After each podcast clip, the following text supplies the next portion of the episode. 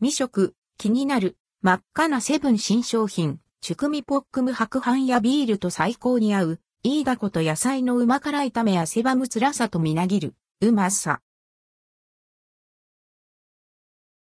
セブンイレブン、チュクミポックムイーダコと野菜のうま辛炒め、セブンイレブンで7月25日に発売された新商品、チュクミポックムイーダコと野菜のうま辛炒め、税込み453.6円を食べてみました。一食あたりのカロリーは145キロカロリー。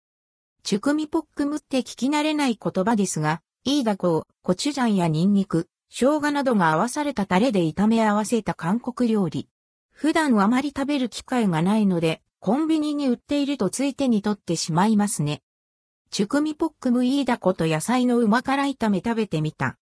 たっぷりのキャベツや玉ねぎ炒めの上に、トッポギ2本とタコが3つトッピングされています。野菜炒めはくたくたに火が通っていてもシャクシャクとした食感があり、とろっと胸つらいタレをまとって食が進む味。ほんのりタコの旨味も染みています。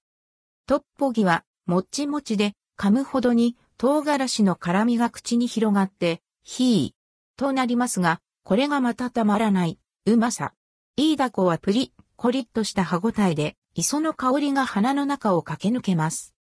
激辛とまではいかない、辛さで旨味もあるのでパクパク食べられますが、食べ終えた後はしっかり汗ばんでいました。